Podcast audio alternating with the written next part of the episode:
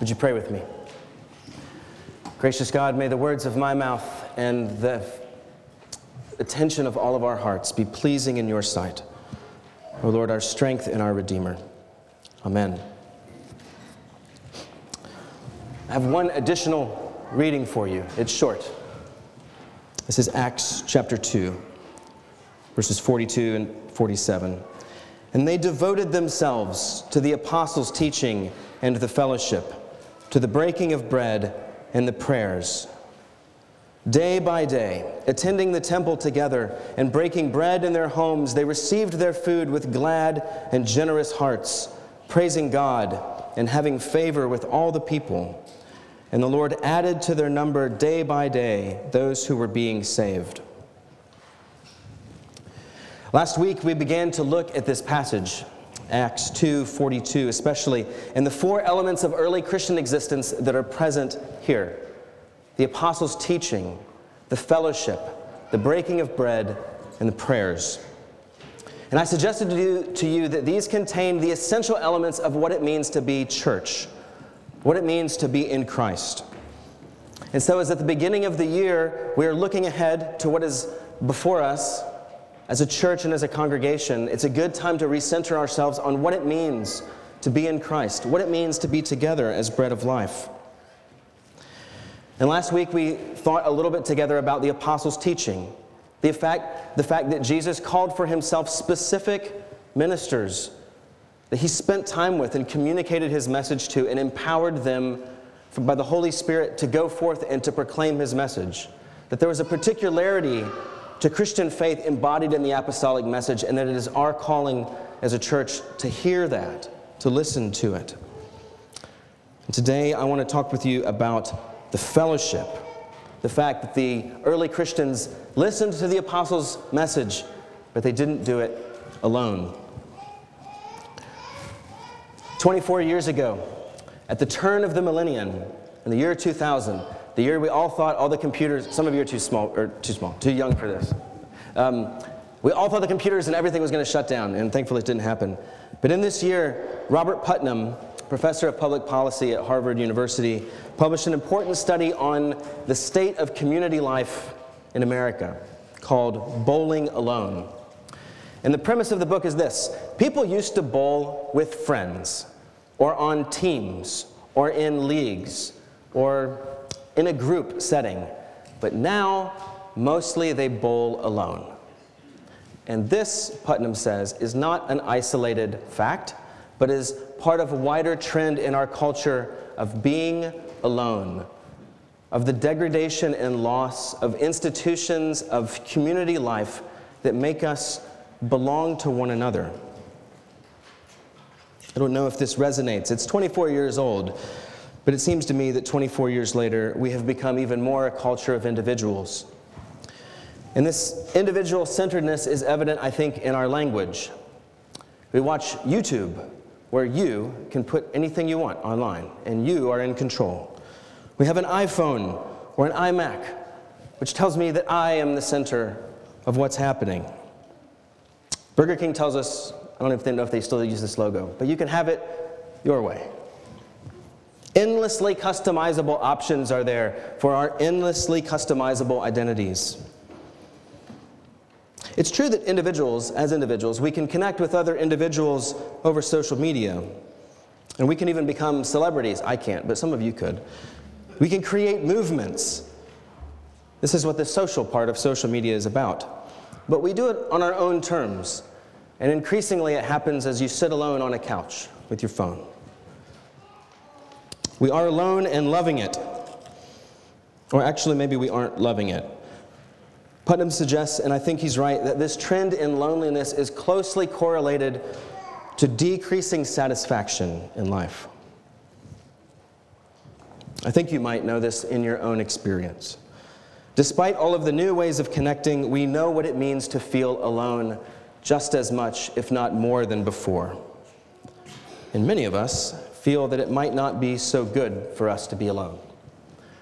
In fact, that seems to be what the Lord said all the way back in Genesis 2. This inherited characteristic of modern Western culture is something that has made its way into the Christian faith as it is experienced by many, if not most of us. Think about it this way the gospel message is often presented as something that is principally to be responded to by individuals. An individual inner decision. I'm not saying this isn't real, but hear how individual it is. Our spiritual lives happen largely in private. Our spiritual judgments are our own. We discern individually on our own what we think is best, seldom informed by or accountable to communal discernment. In recent years and decades, especially, we tend to create large and loud, anonymous settings where we can worship alone in a crowd. Not trying to knock a certain style of church, but do you hear how you can be alone in the midst of your Christian life? At the end of our lives, we go individually, it seems, to be with me and Jesus, forgetting that great company of the saints that we go to share with. The individual, the fact that all of us are individuals is something that we cannot escape, and it's not wrong or bad to pay attention to that. But think about how foreign this emphasis in a culture of individualism, how foreign this is to the faith of the Bible. Listen again to Jeremiah. And notice all of the first person plural that you hear in this. From our youth, he laments, the shameful thing has devoured all for which our fathers labored their flocks and their herds, their sons and their daughters. This is not sadness about what I'm experiencing. This is a sadness about what has happened to our family, to our people. Let us lie down in our shame, he says in despondence, and let our dishonor cover us. For we have sinned against the Lord our God, we and our fathers, from our youth even to this day, and we have not obeyed the voice of the Lord our God. This biblical self consciousness is a self consciousness about a we. Do you hear the communal identity present in the consciousness also in Psalm 130, where there is hope O Israel, hope in the Lord.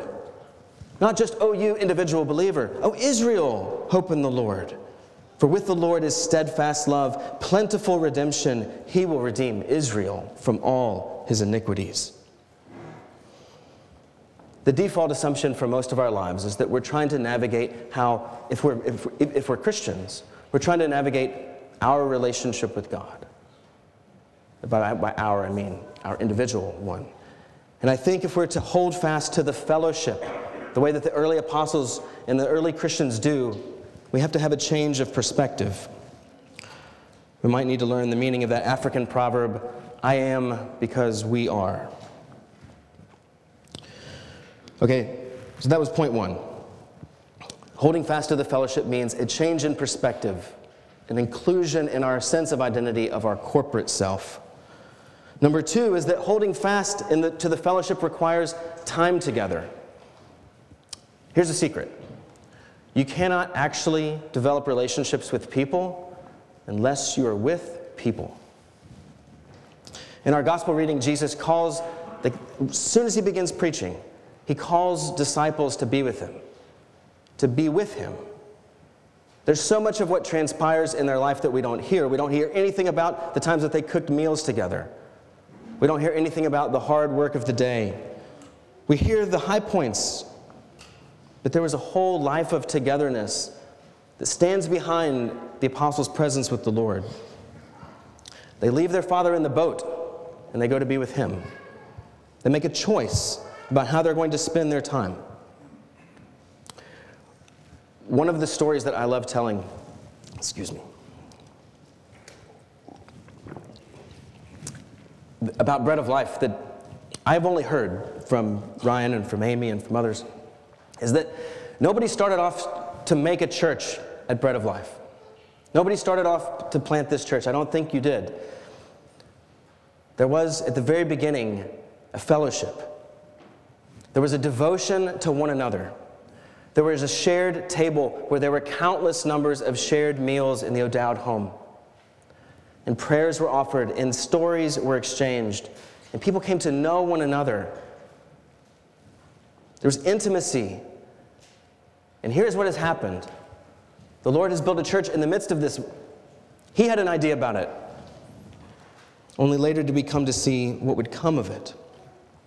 Life together is part of the DNA of Bread of Life, and it's something for us to hold fast to in the new year. There's an extra table in the back of the room, um, and it has a bunch of clipboards on it.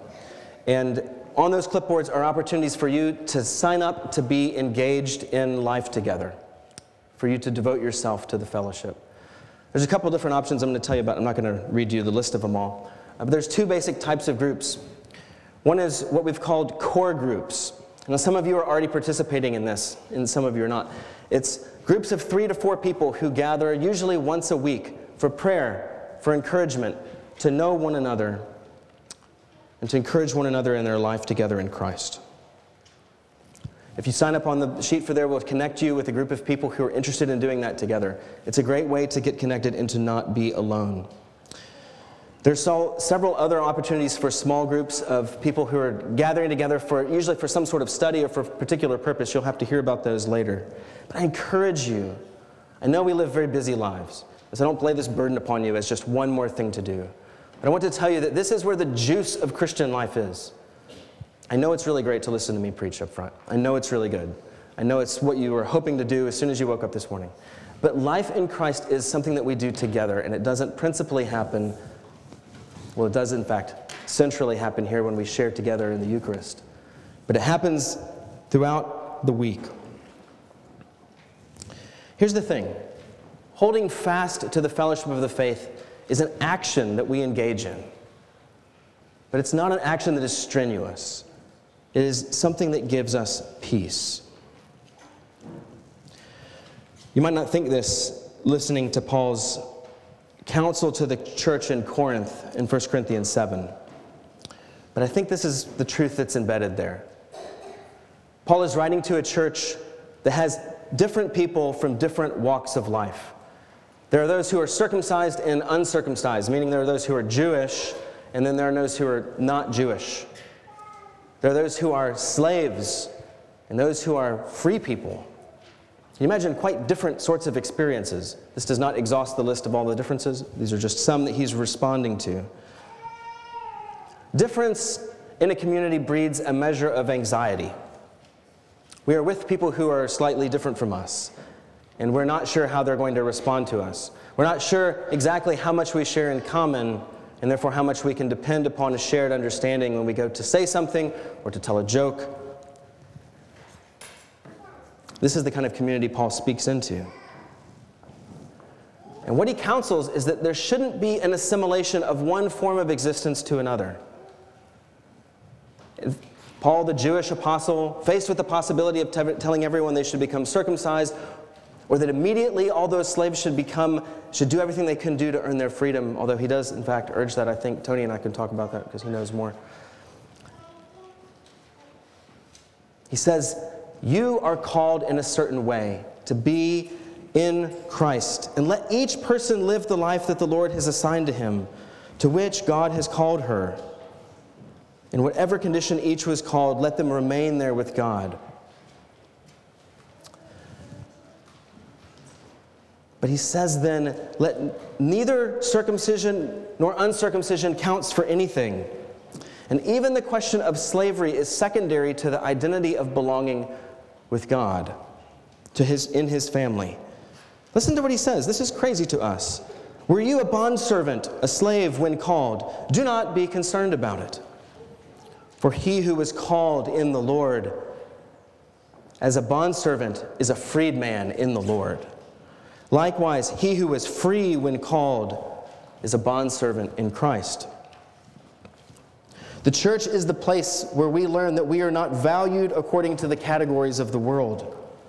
Here we learn that amidst our differences, God is at work in our varied circumstances. And it's in the corporate fellowship of the saints that we learn that our individual callings are the partial, small arenas where God is at work in more broad, sweeping action through the church. Paul says it like this in Ephesians 3:10, "Through the church, the manifold wisdom of God is now being made known to the rulers and authorities in the heavenly places. That is the kind of peace that Paul counsels to the church in Corinth is possible because in the fellowship of Christians, the fact that I am a slave and you are a free person is totally irrelevant to the union that we have with one another. Out there in the world, one might be a slave, one might be free working for the freedom of that slave. But here in the church, we only know the name of brother and sister. But your experience of this will be very thin unless you devote yourselves with the early Christians to the fellowship of the saints. Belonging to one another means that the significance of my life in your life is not really discovered in the narrative of an individual hero, despite the amazingly powerful narratives that urge us to think this way. Friends, I am because we are. We are a we, and the we is formed because Jesus came to take for himself a people. This corporate unity in his body is what we symbolize when we partake of a single loaf and a single cup. It is practiced in life together. And this is the meaning of our holding fast to the fellowship. Amen.